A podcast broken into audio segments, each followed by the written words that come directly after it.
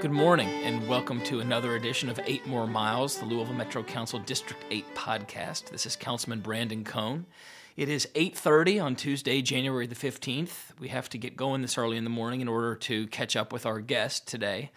Uh, I'm really pleased and uh, to be joined by my friend, uh, former colleague, uh, Theresa Reno Weber. Theresa is a District 8 resident. She is the president and CEO of the Metro United Way. And before that, she had a couple of roles at Metro government, which is where I met her when we were both parts of the Fisher administration. Theresa was the chief of performance and technology when she left Metro government, much to everyone's chagrin. Uh, and she came into the office as the chief of performance improvement uh, in 2012. Uh, so, Theresa Reno Weber, good morning and thank you for being here. Thank you for having me. I'm thrilled to be here. Yeah. Um, I think that it's see what what year did you move to Louisville? Was it 2012? No, 2010. Okay, so you've been in town for just about um, eight or nine years. Mm-hmm. You've been um, part of the public eye uh, in an increasing fashion since you sort of worked at a high level position in government, and now as the head of a big organization in um, in uh, at the Metro United Way. But there still might be some listeners who don't know you or have only read your name in the newspaper or something Sure, like that. So, yeah. can you tell us just a little bit about uh, yourself and your family and sort of your life before you got to Louisville in 2010? Sure. So I'm not from here. I was born and raised in Connecticut, a little suburb outside of Hartford called Newington. And I actually went to the United States Coast Guard Academy for my graduate or for my undergraduate degree. And so United States Coast Guard Academy is like Annapolis or West Point. You go for four years undergrad and then you're commissioned as an officer in the US Coast Guard. And so I spent six years as an officer, 10 years total in the Coast Guard, and was stationed all over the country in San Francisco, Miami, Florida, Washington, D.C., doing tons of work that was really exciting everything from search and rescue to drug ops to migrant interdictions to migrant repatriation back to Cuba and Haiti. Uh, to even UN sanctions um, enforcement against Iraq and the Persian Gulf. Whoa. Really diverse. Loved everything that I did. Uh, my last assignment was actually in Washington, D.C., as a liaison to the House of Representatives, educating Congress members and their staff about what the Coast Guard needed in terms of appropriations and authorization. Very timely, given everything that's happening right now in our country and that the fact that the Coast Guard's not getting paid at this moment with the government shutdown. But um, loved all of that but knew I didn't want to make the Coast Guard a career, and so got out and went to grad school at the Kennedy School up at Harvard for my master's in public policy, thinking that someday I wanted to get onto the side of sort of shaping U.S. policy, given that I was always out on the front line, kind of enforcing it with the Coast Guard. Things that I agreed with and things that I didn't always agree with Yeah. and met my husband at the Kennedy School. We were both in the public policy program there. He is born and raised here in Louisville, and I think very early on in our relationship said, "So have you ever thought of living in Louisville, Kentucky?" And I sort of said, "No, never really thought of Louisville, Kentucky. Nothing against it, but being a coast girl, Right. um, had not really spent much time thinking about it. And um, we came here a couple times as we were dating. Uh, after graduate school, we went and lived in Washington, D.C. for a couple of years. I was a consultant for McKinsey and Company, this international consulting firm. And he was also consulting for a firm, but really did not enjoy what he was doing and wanted to get back home. And so in 2010, we moved here so he could take a role as a nonprofit CEO. And as a consultant, I could really work from anywhere. And so I decided to make the move, obviously, with him, thinking that I would keep my consulting career going and travel all over the country. And then we found out we were pregnant with twins. All right. And so and so your husband Ben Reno Weber is another friend of ours. He hasn't been on the show yet, but Ben would be great for it. Ben, I guess be. I don't know if you mentioned it by name, but he was working at the YMCA. Yep. Um, at that time, and now you all have three children. That's right. Uh, names and ages. Yeah, so Paul and Sophia are our eight year old twins. So we moved here in 2010 and very promptly had the twins. Right. And Ava is five year old, five years old. Um, Ava's at Highland Pres right now, and Paul and Sophia are at Hawthorne, and uh, we love it. It is obviously, as many of you hopefully know, the JCPS Spanish Immersion School. And we love Hawthorne. Yeah, it's great, and they love it, and they are reading Spanish and working on speaking it. So you ha- so you have a young family with three kids, and you decided that for a career you would just try to sort out the most complicated systems that exist in. Jefferson County with uh, Louisville Metro government, and then um, the network of a hundred plus Nonprofits. nonprofit agencies who are all sort of. Um, competing, cooperating, collaborating, sometimes are, sometimes not, to try to make our community work. So um, you just have really fascinating uh, really we've had really fascinating jobs and really difficult jobs. And um, I wanted you to be the first guest of the calendar year this year on the podcast because I've just been obsessed lately with sort of um, systems efficiency and just seeing all the duplication of efforts in the community and seeing places where we're not um, really maximizing our resources. And you know, I've just been I've been watching Tidying Up with Marie Kondo on Netflix, and I feel like just there's just to- ways to, to, to, to you know to make our, our city work better because everybody knows that there's not a ton of influx of new resources, right. and we have continuing new um, costs, whether it's pension obligations or other things that people will hear about this year and going forward. And I'm just convinced that all the real progress we're going to make for the foreseeable future is in efficiencies and strategic partnerships and that kind of thing. So, so I want to talk about that specifically with respect to the Metro United Way. But when you came into Metro government, Yeah. you were were- you were the city's first chief of performance improvement. That's right. Tell me just a little bit about uh, what you did. Yeah, so uh, it was a phenomenal role, and it was really at the, I think, moment within the country where uh, major foundations, uh, federal government, sta- state governments, leaders across the country were recognizing that there's a lot of challenges at the federal and state level, and the place to get things really moving and done that are going to change people's lives are at the city level. And so it was a perfect time for, I think, Mayor Fisher to come in and for him to recognize that there needed to be a role that was akin to what the private sector had been doing for a really long time, which is it looking at process improvement, lean, Six Sigma, effectiveness, efficiency metrics. How do you measure success? How do you recognize where you're trying to get to and try to close the gap between that and where you are? Mm-hmm. Sort of modern management practices. Right. I mean, everything from Drucker, you know, all the way through. And he had done that very successfully, as you know, in his private sector, and just thought it, if it can work there, it should definitely be able to work in government. And we met at a time when I was working with McKinsey and Company, and I was actually doing this for federal government clients all over the country, mm-hmm. going in and taking lean process improvement and trying to figure out how do we make the work more effective, efficient, streamlined, and really get to the heart of what we're trying to accomplish. And so it was a perfect fit for what he was trying to do. And in that first couple of years, I, I ended up being there for five years, but in the first couple, it was really about pulling all of the city departments together and figuring out what does success look like for them. Mm-hmm. And not imposed by myself or the mayor, but really asking the directors and the experts in those organizations to say, what does it mean to be the best public works department? What does it mean to be the best police department? What does it mean to be the best library? What does it mean to be the best corrections? Mm-hmm. I don't know your industry or your world, but if you were to compare yourself to anyone else out there, how would you know if you were the best? Mm-hmm. And pulling and teasing that out from folks and asking them to say, okay, now how would we measure that? Right? Not just a gut feeling or an anecdote, but what would be the data that would tell us unequivocally that we're actually there? Let's start to look at that and then let's really be honest about where we are. And I think the mayor and the leadership was was wonderful to say this isn't about assigning blame. It's about recognizing probably what many of our citizens already know. Mm-hmm. Not everything is working perfectly Right. How do we start to address it and be really honest about it and look for ways that we can all work together to Yeah, improve and it? get better. Yeah, So I mean, it's basically you know performance improvement was basically about strategic planning and data-driven decision making. That's right. And um, and the processes of always kind of trying to get better and that sort of thing. Yeah. And I think, uh, you know, when when um, then candidate Greg Fisher ran for office, he sort of got made fun of uh, by the press for always talking about data. But we mean, can't you answer a question without saying, "Well, I need more data to answer Right. that question"? But um, was he? No, I- think that sort of that kind of perf- data-driven decision-making, performance improvement in local government really sort of started with police departments, like Yeah. in New York That's and right, Baltimore, that kind Yep. of stuff, and it eventually spilled over into all city departments and operations. And so, I guess today in 2019, some eight or nine or six or seven or eight, nine years later, most uh, city something like departments, this. no, mo- most departments in the city of Louisville, if not all of them, and I know you don't, you're Yeah. not responsible for this anymore, ha- have those kinds of practices in place. for sure. So every city department has been be- become a part of the process, which we've called LouieStat or Louisville mm-hmm. Statistics. Yeah. And they come in and they're looking at their data and they're working to improve it. And the Office of Performance Improvement, which was the office that I came in and stood up,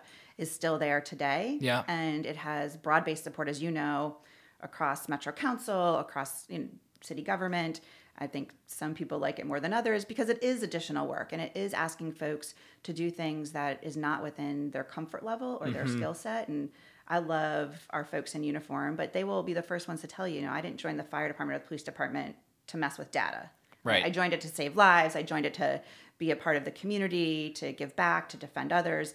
And so when we're trying to push the leadership in those organizations to help us get the data to understand, um, you know, well, the leadership is all there. Some of their folks are saying, wait a minute, this wasn't what I signed up for. And Yeah. so we have to continue to work with with folks and I think the city's done a great job of staying committed to that. So if, if if listeners want a deeper dive on that, I just happened to listen to a podcast that Daro Mott, who is our Yep. friend and I think guess your successor as chief of performance improvement, um, he just did on a show called Gov Love, which is sort of a local government nerds podcast. It's about a forty minute uh, interview that Daro did, and I listened to it in the car the other day, and it was wonderful. So for people are, are more interested in what the Office of Performance Improvement looks like today, I would recommend listening to that. And before I sort of uh, move on. I will note that one sort of quote unquote department that has not um, been given the opportunity or taken the opportunity to be involved in this is the Metro Council. and so I know the Metro Council is not a department. We're not part of the executive branch. We're our own, obviously, co equal branch of government and we're self autonomous. But, um, you know, we're still an organization, even, even if we're more of a, a federation of enterprises as opposed to sort of a top down thing. Um, and I'm convinced that there is a lot of room for improvement if the Metro Council could just get itself together and institute these kinds of practices, which would be really hard because I mean this is really against the way that legislatures work, and Congress is dealing with the same problem. And I know that they're doing a commission now to modernize government.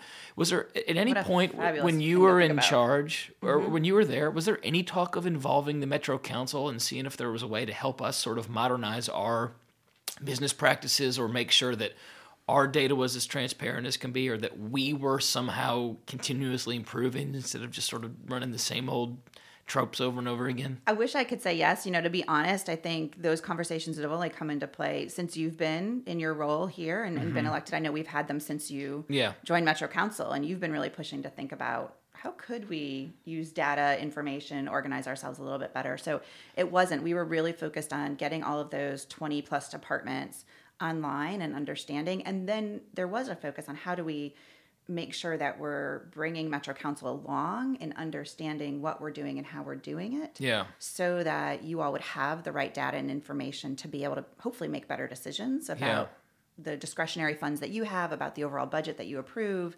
knowing where to really pull the thread on what's available and helping to look for those opportunities for departments to work more collaboratively. I mean, I've noticed now, and maybe in retrospect, it makes sense that though, without sort of building up our capacity to to evaluate those things, I mean, they're smart folks down there. They can take a look at, at what different departments are doing and see whether they're doing their job or not. But there's an sort of a structural imbalance there, and I think that if we can get the Metro Council uh, bought in and um, and, and included in things like LouieStat, and the strategic plan for the institution, all those kinds of things, that we can really take um, the level of our government effectiveness to, to, to heights. So I haven't been able to really get that going yet. I wanted to to do that this year. Um, it remains to be seen, but but you see, there's no there's no reason why that can't happen. I don't think there's any reason why. No, not at all. Good, And, and in fact, I think you know Louisville as a city has continually proven to be extremely innovative in the government space. Yeah. we are on the radar and allotted and awarded many different things across um, the country Yeah. for really leaning forward in this way and showing you know bigger cities really how it can be done and i think it's part because of just the size of our community the relationships that are here and so if any city can figure it out how to really bridge the divide between the legislature side and the executive branch and like a city or state government. I think We're it's in a good place. yeah Well, so just briefly, your we like I said, your role, or you said maybe your role as chief of performance improvement evolved and grew. You know, mm-hmm. the mayor's the mayor was like, "Wow, this woman Theresa Reno Weber can really handle a lot of responsibility. Let's give her as much as possible." So, when you left as the chief of performance and technology, you said that you oversaw human resources, which you know, talent as they Yep, call it these right. days. Technology was obviously so vital to every enterprise. Performance improvement. It seems to me like you were running. Um, you know, the needed the most money, important stuff that. So, uh, you want to just touch briefly about that role and maybe you know what you did or how that evolved from what your performance improvement before we talk about Metro United sure. Way? No, so I, I think it was a natural evolution in the fact that when we were getting into really the meat of how do we make these improvements across city government and when we were in those LouieStat conversations and understanding what was really holding departments back, so much of it was tied into people and technology. Right. Right. I mean, that's 70 plus percent of the budget is the people and really trying to figure out how do we make sure we put the right people in the right seats on the bus, as our friend Daro likes to see all, say all the time, and that we're also giving them the right skills and capabilities to evolve in their job as the city's evolving, as technology's evolving, as we all need to evolve. And that had um, needed to be a focus. We just saw that consistently in all these conversations. And then, of course, the technology that, mm-hmm. while I think our IT team and our city um, does a phenomenal job. It's always a place where I think governments nonprofits and some you know for-profit organizations lag behind in terms of how do we stay current on the latest technology making sure all of our things are updated that we don't have deferred maintenance on on things or that people aren't working with outdated systems. And so it felt like to be able to put all of that under one umbrella you now had the people processes and technology needed to really help government improve um, and so you know, so that's the viewpoint and the perspective and, and, and the background that you brought to the Metro United Way. And I guess you replaced Joe Tolan, mm-hmm. who was a longtime president and CEO there. They did a search. Yep. They found the best person for the job, in my estimation. Well, thank you. And so you've been uh, on board there for two years. Two years Just now. hit my two year anniversary. all right, congratulations. Thank and. I know you came right in and helped hundredth anniversary raise a year. uh, the hundredth anniversary year, raised another hundred, uh, hundred. You got to a billion dollars in total billion, lifetime. But it was really yeah cumulative over a hundred years. So we came in and we recognized very quickly. The team brought it to me actually that over the 99 years that Metro United Way had been in place in this community, we had raised and invested in the community just shy of a billion dollars. Mm-hmm. We were just shy by 36 million. Mm-hmm. Uh, now, in 2016, the organization had raised 24.7 Mm-hmm. The last time we had even gotten close to 30 million was in 2007 before the recession. Mm-hmm. But we thought, what a phenomenal banner to right. put out there and just say, let's race to a billion dollars. Let's yeah. try to break through a billion dollars raised or committed for this organization in 100 years. And we had a phenomenal campaign chair that Joe Tolan had kind of teed up for me, mm-hmm. Matt Thornton, yep. who had been a longtime donor, him and his wife Fran, to the organization. And he was just crazy enough to say yes to to who, go. Who wants that? to get to nine hundred ninety six million exactly. four hundred thousand? Yeah, yeah. Right. and we we knew that it was going to be a stretch, and we we all I think committed that if we didn't hit it, we'd celebrate it whenever we crossed the milestone. Yeah. But we should push forward to make the community aware of it. And it just so happened that everybody raised the the occasion, and, and we were able to cross that milestone in on January eighteenth of twenty eighteen and hit, hit, yeah we raised i think at that day we were able to declare 36 million 18,000 500 and some dollars yeah right and so just squeaked over it but it was a huge celebration and it was so wonderful for me to come in in the 100th anniversary year and really get smart on the history mm-hmm. of united way and how it's uh, changed over its hundred years. We'll go there in a minute. Yeah. yeah, and and to be able to just see that you know we one need to celebrate this and communicate all the impact and the value and get people excited about what the future could be mm-hmm. and also look for where are the areas where we can continue to push forward and evolve so that we can be what this community needs for another 100 years so you came into the metro united way you had this sort of u- unique weird new fundraising challenge mm-hmm. on top of your your your regular job what you were hired to do there i mean you're yeah. not you're not the development director. This just happened to be an extra added challenge, and opportunity that you all took advantage of. So two years in now, do you feel? I assume that you also came into the new organization like any leader, took a look at how things work, and mm-hmm. probably wanted to do some of the same things that you did for the departments and for metro government in terms of strategic planning and instituting data transparency. Yep. And I can see some of that on your website. It's, it's really plain that you've done that. Do you feel like you're in a place now where you've got you know the ship built mm-hmm. and you're just trying to improve it continuously but it's where you want it to be in terms of the infrastructure? I'd say we're we're in the implementation phase of all of that. Okay. so we we came in in that 100th year and, and just hit the ground running with a plan of how are we going to raise more money than we've ever raised. It ended up being 40% more than the year before. Right. Um, that was like you said a huge strategic responsibility that I took on in partnership with our entire development team Mm-hmm. and with Matt and our campaign cabinet. We always have volunteers that come in and work with us, our board, and just said, we know we need to get that going. At the same time, in our 100th year, we were really hungry to set a strategic plan in place.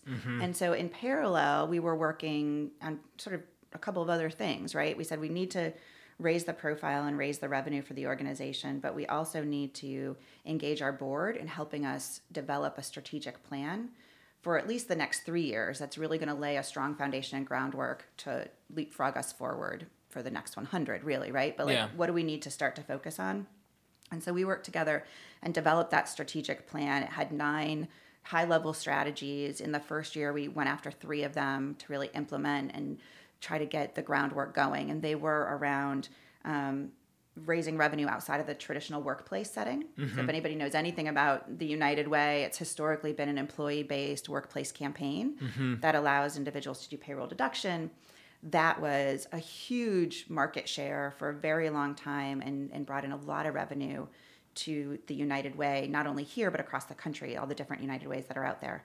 And we know that that model is shifting when you look at mm-hmm. the consolidation of corporate America, when you look at the changes in headquarters and corporate C suites that are here or not here anymore. We know that there are so many folks who work in this kind of gig economy Yeah. where they're outside of a traditional workplace or they're changing jobs so frequently that we're never even asking people if they want to be involved in supporting the United Way. That was a big focus, um, focusing on our brand and value proposition. So many people tie us to the United Way of the past, to a community chest model, to their grandmother or grandfather's nonprofit or their parents' nonprofit, and that's just not sexy or exciting. And Yeah. so, how do we make sure it feels very modern, very relevant, very impactful today? And then the third big strategy that we've been working on over the last year and a half or so since the strategy was finalized is around data and having the data we need to drive our decisions in the community, those being our investments, um, our impact strategy, our fundraising strategies, but sort of all the work that we're doing. Yeah. Well, I mean, it's clear to me that from just looking at the website, your organization is rounding into form. It looks Mm-hmm. like um, Theresa Reno Weber's Metro United Way, which I think is a very good thing for everybody. But um, so let's talk about the Metro United Way. Yeah. It's a confusing organization to me, and I'm sure a lot of people don't really understand um, what it is. Um, and I know I could let you just sort of answer that and talk about history and give a real, real long answer. Um, but when I look at it and I see um, you know, the variety of your own programming that you're providing now in different areas early childhood success, youth success, healthy living, financial independence, all these sort of broad areas that you sort of think of as, well, doesn't, doesn't government help people do all that kind of stuff? Um, you sort of present to me in some form and fashion as almost an alt government. You're, you're providing, I mean, I'm serious, you're providing so that. many services, um, including some of the support of non of other nonprofit agencies that Metro government does. And so I right. we've talked before about why are we both doing this, and how, you know, are we Yeah. both doing this? Um, you're also a nonprofit yourself, and you give grants, but you're not a you're not a philanthropy. You're different than the. Community Foundation or the James Graham Brown Foundation. You're I don't think you're sitting on a big endowment and Not you take applications and you give people money the way that people think of other charitable foundations. Um, so you're not a local government. You're not a charitable Foundation. foundation. you are a nonprofit uh, that provides programming, but um, it, and you're not an association of nonprofits. You're sort of a you're a what are you an, a, a a you oversee a bunch of not explain Right, so explain I- what you do exactly. Well, so I, I think actually it's the analogy that I will share that has sort of had light bulbs go off for folks most consistently is that of an orchestra. And I think it's just a really powerful one when you talk about the role and the need for the United Way and what we've been doing uh, across the human service sector. And when you think of an orchestra, you think of all of the different individual musicians who are masters at their instrument, who have worked very hard to know the ins and outs of that instrument, to be able to play that um, on their own independently beautifully. But when they come together with other musicians in an orchestra, they're able to produce something so much more powerful, um, so much more complicated and complex than they could on their own. Mm-hmm. And at the front of an orchestra is always a conductor. Mm-hmm. And a conductor is the one that is looking across those musicians and lifting up the right musicians at the right time, helping them coordinate and play together in ways that are, again, very powerful, very complex, very beautiful and just create something that they couldn't create on their own. Mm-hmm. And so I am starting to see more and more United Way as the conductor mm-hmm. for the human service sector work that we're trying to do in this community with partner organizations. Let me just pause for a minute. Yeah. First of all, I mean, I assume you guys are going to do some kind of great campaign with Teddy Abrams, the two of you on a poster. we keep or, trying is, to I figure mean, out how to that, make that, that work. that has to happen, and it's a great analogy. But the reason I sort of interrupt is because I want to ask the question: Well, is that your job, or should local government be doing that? Mm-hmm. Or do, do we do that? Is is there somebody who works for Louisville Metro government, the chief of something, the director of something, the the mayor, mm-hmm whose job it should be in the public sector to be doing those things. Well, I think when you when you talk about public sector organizations um, and the work that government is doing, they definitely need to partner with and rely on the nonprofits in our community and that are do. really addressing and, and, and, city government does do that. Mm-hmm. Um, but there's so much that government is already trying to wrap their arms around yeah. and that needs to coordinate that we have been for a long time I think, strong partners with Metro government in the work that we're doing, whether it's coordinating the out of school time system in terms of all of the youth programming that's in this community, trying to raise the bar on the quality of that, trying to make sure that we're having a shared metric that's available for how do we evaluate, how are we pulling data from JCPS to make sure the programs that we're investing in and that the city's hopefully investing in are the ones that aren't just feel good programs, right? But that also Which ties to about kids' social and emotional development that have proven outcomes in making sure that those kids, if they're in these out of school time programs, have higher attendance, lower suspensions, better academics. Because we have limited resources, we can't just invest in all of these. And, and I, I say invest in them from a standpoint of government dollars or philanthropic individual donor dollars. Mm-hmm. If you mm-hmm. want to pay for your kids to be the best whatever in a out of school time program that's fully funded mm-hmm. by you know program dollars and investment from folks who are paying for those kids to go great but if you're getting city government dollars if you're getting metro united way dollars i hope that what we're doing is we're trying to align closer and closer to knowing that the things we're investing in are highest quality getting the best outcomes and results towards the things we say we care about education for kids development of youth to be able to graduate college career ready um, and that we have evidence to show that we're doing that Right. And, and, so right now, that's sort of the work that we're doing in partnership with city government. Okay, so in partnership is what you're saying because yeah. I mean, you again, you intimately know the strategic inner workings, or at least are familiar with what they were a few years ago, and mm-hmm. probably you know these are long term plans, mm-hmm. and you know from Metro United Way what you do, and so you see what you're doing and what local mm-hmm. government's doing. But so there is local government is not doing what you are doing. Is that correct? I correct? don't think. So. I mean, so. it's certainly not duplicative. Not, it's not duplicative in my mind at all. I think there's parallels to what local government is trying to organize in spaces that we're not organizing. So whether mm-hmm. it's the work that public health department is doing or that community services and revitalization is trying to do in a housing space or in other places, those are akin to what we're trying to do in a human service sector. Right. I mean, complementary in my mind. I mean, yeah. I mean, you know, I kind of wish the again just efficiency monster me just wishes that the Metro United Way was in-housed and part of government because I just see the, your approach to how you're doing this, and I see it, you know, being so smart and working so well. And then I see that Metro government also does it the same way. You know, we do it through a process of external agency grants and sometimes through uh, vendor contracts, and we give money here and there and left and right. And I'm and I'm concerned about the level of accountability and the results that we're getting with all the different nonprofit uh, mm-hmm. groups out there, some of which are some of the same ones that you all have right. certified and been through your training, that I think we can all agree are trustworthy and um, stable and and effective. Yep. And then others that I'm not so sure about. So, you know, um, you know, short of just totally outsourcing all of that right. that we do to you or in-housing the Metro United way, which isn't going to happen. How, mm. how are you partnering now? Um, and how has that changed from the way it used to be before you were with Metro United Way, yeah. or has it? Well, I mean, I, I, we're continuing, especially as you said, because I just came out of city government, and so I know a lot of those inner workings and those I have those relationships with individuals there. We're looking for ways to come closer and closer into alignment. Mm-hmm. I think it's really challenging from what I see in this community, despite those great relationships, despite that you know knowledge, um, to change behavior and to change what folks have always done, or to do that even when they want to at a time when they're feeling so much pressure from so many other places to just get their own work done. And so as we're coming in and saying, we know that we've never really collaborated in this way, but it makes total sense. Mm-hmm. Folks will all say, yes, it does. It totally makes sense. But when they're under pressure, they do what they know.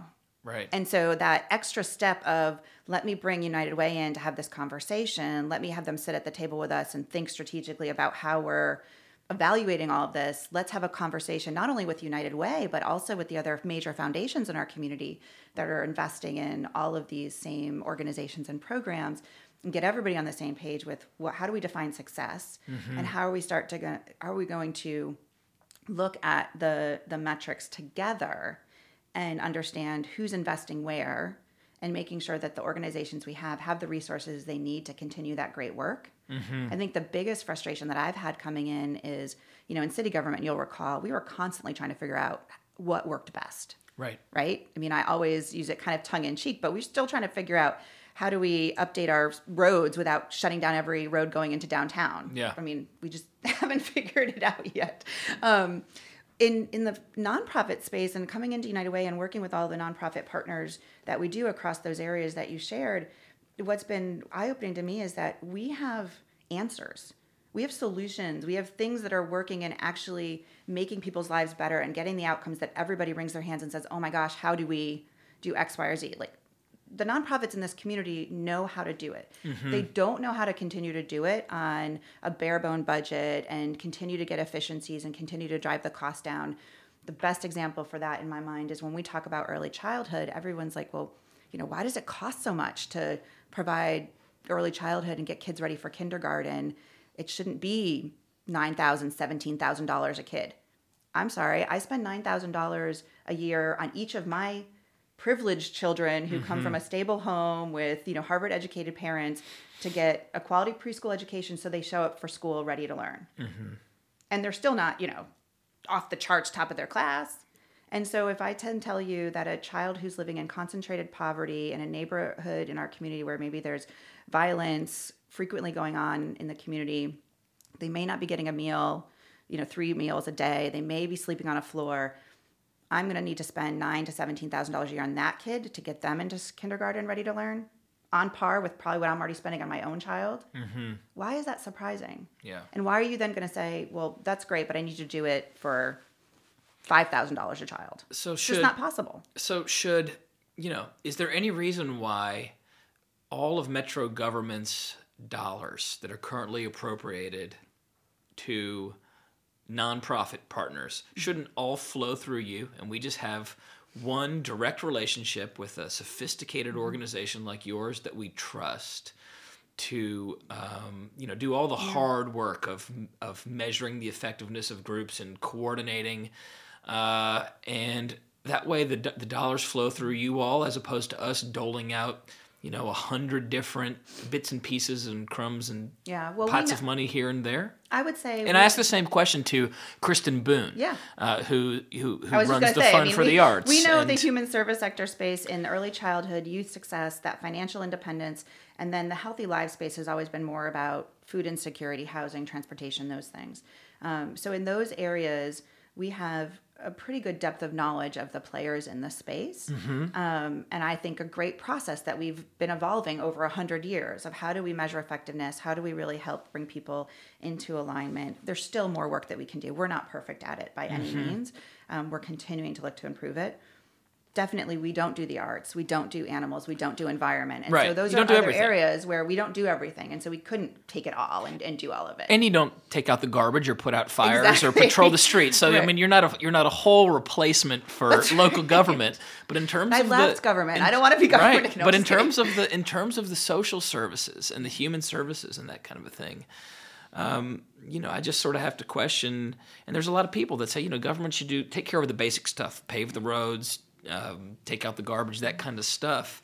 You know, and it's this isn't a criticism of any of the people or the pr- programs or departments that we have in Metro government. Yeah. Um, I just see you all being so excellent at what you do, and again, I think the Fund for the Arts has developed. You know, they're they're your doppelganger on the. That's right. I don't know if They've you're the left brain, they're the job. right brain. If you're the right brain, you're the left brain. I get confused which which one it is. But I would ask the same question to Christen in terms of how all of our dollars flow to nonprofit partners that have to do with arts and cultural enrichment on that side. So, you know, I that's think it's a great question to continue to evolve. I, you know, I don't have a a clean answer for it because of the things that you know we don't do and that we would want to continue to evolve into. And and as you know, when Mm-hmm. you have the dollars, you have the power, you have the relationships, you there's always challenges that come with that and especially with letting that go yeah, and and I see that in so many places. Um, Yeah.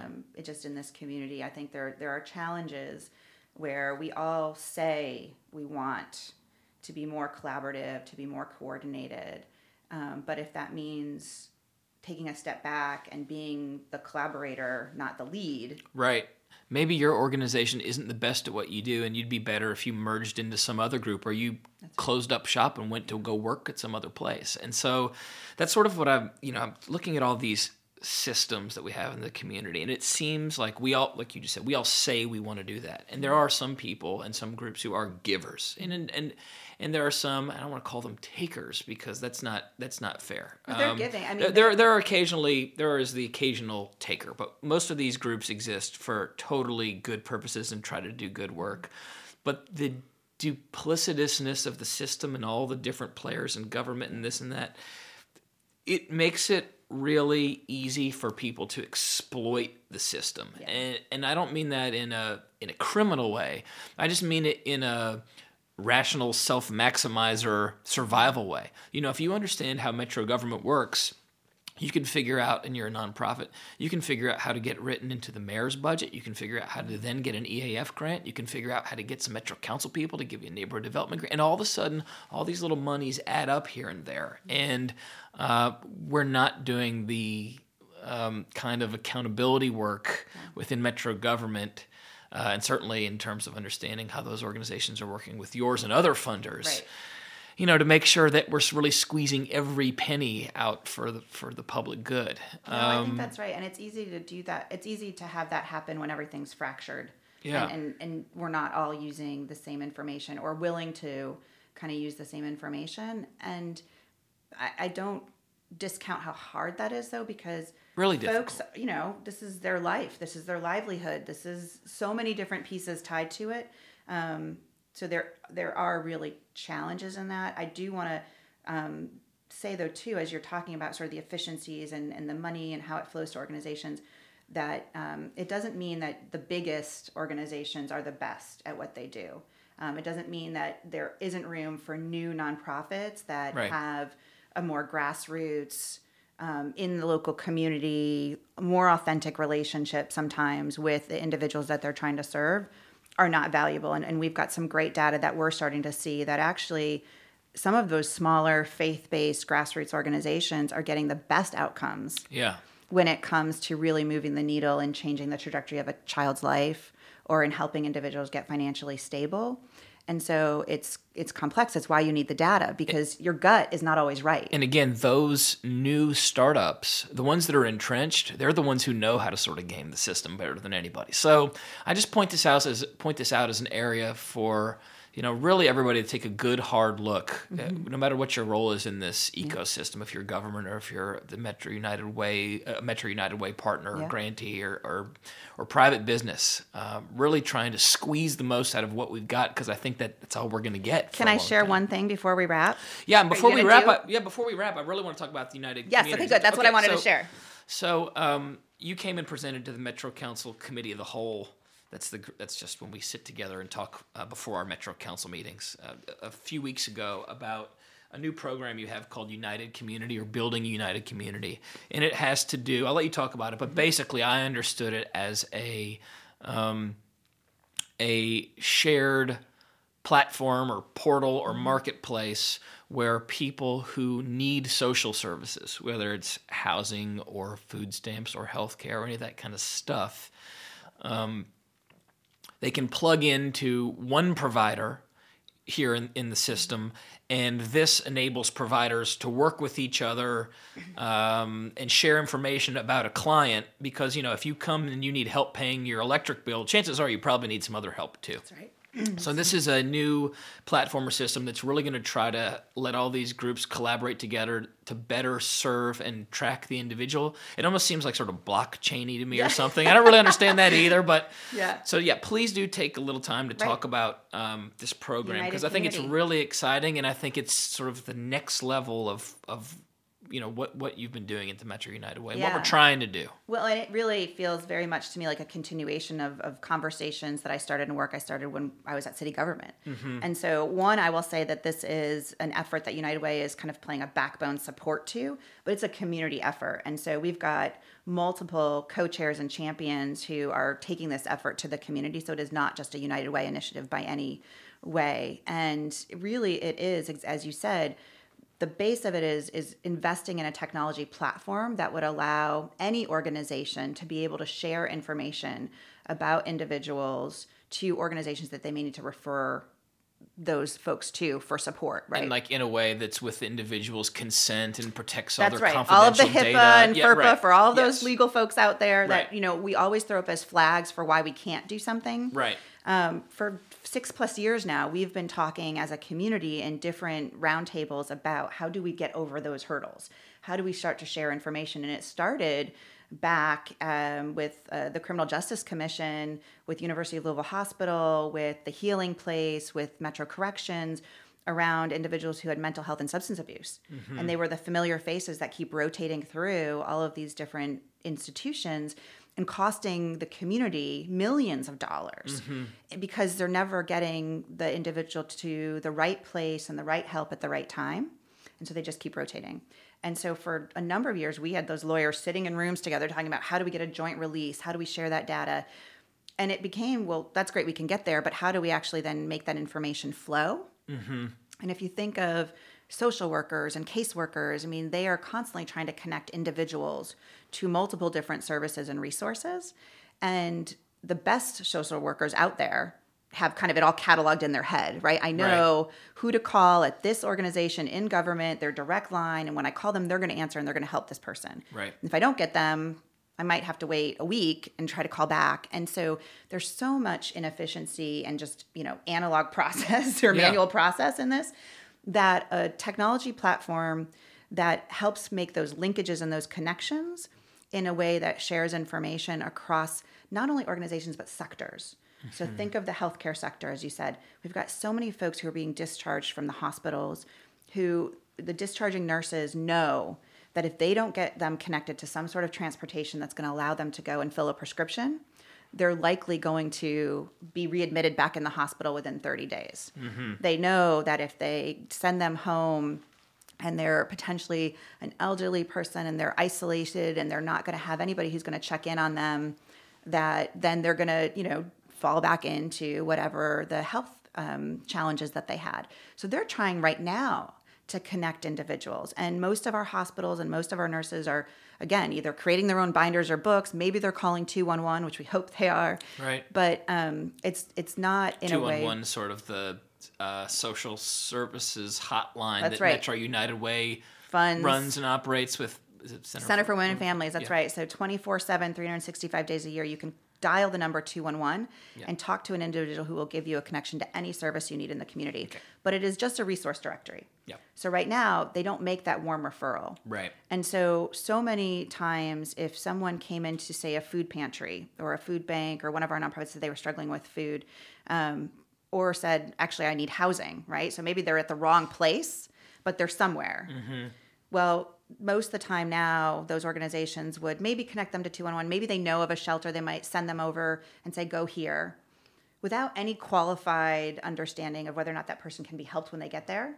Do they qualify for the services of that nonprofit? Right. Does that right, nonprofit right, have space? Right, because there's no case file on the person. Right. Yeah. And when they show up, do, do they don't know anything about them. And so what this system will allow is for an individual to put information in and push a referral out to another organization in the network that will be able to get it as a ping and say, I'm going to accept this because I've got the bandwidth, the capacity, they're qualified for my services.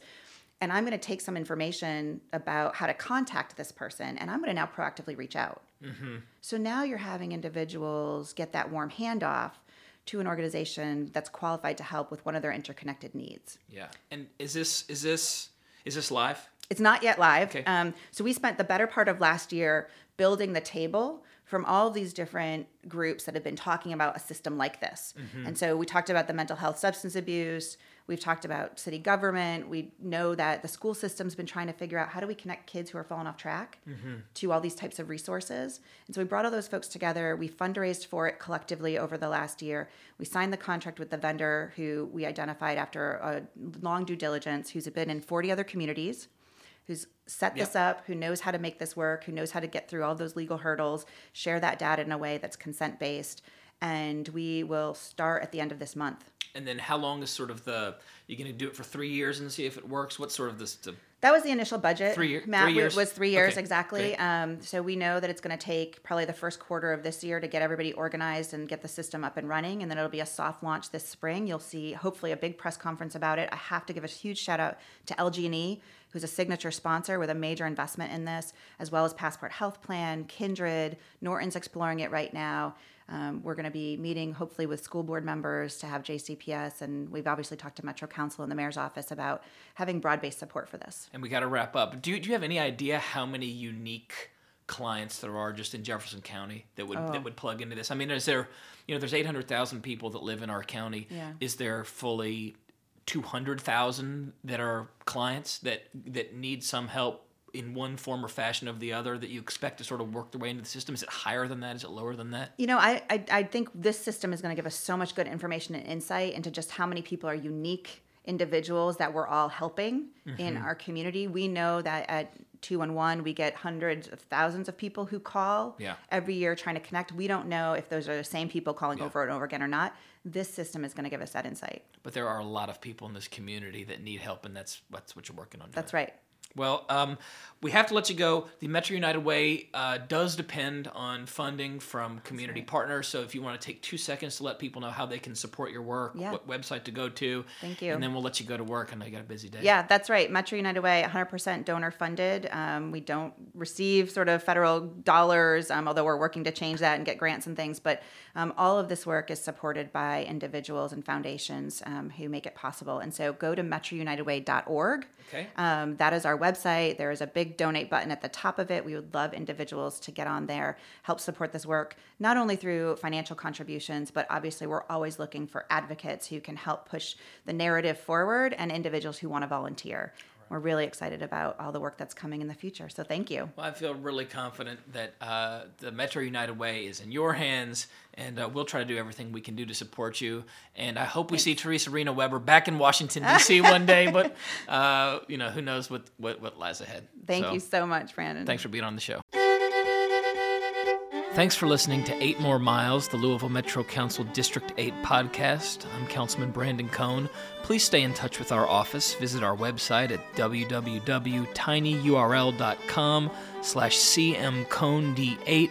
And once you're there, please subscribe and stay informed to receive our biweekly e-newsletter.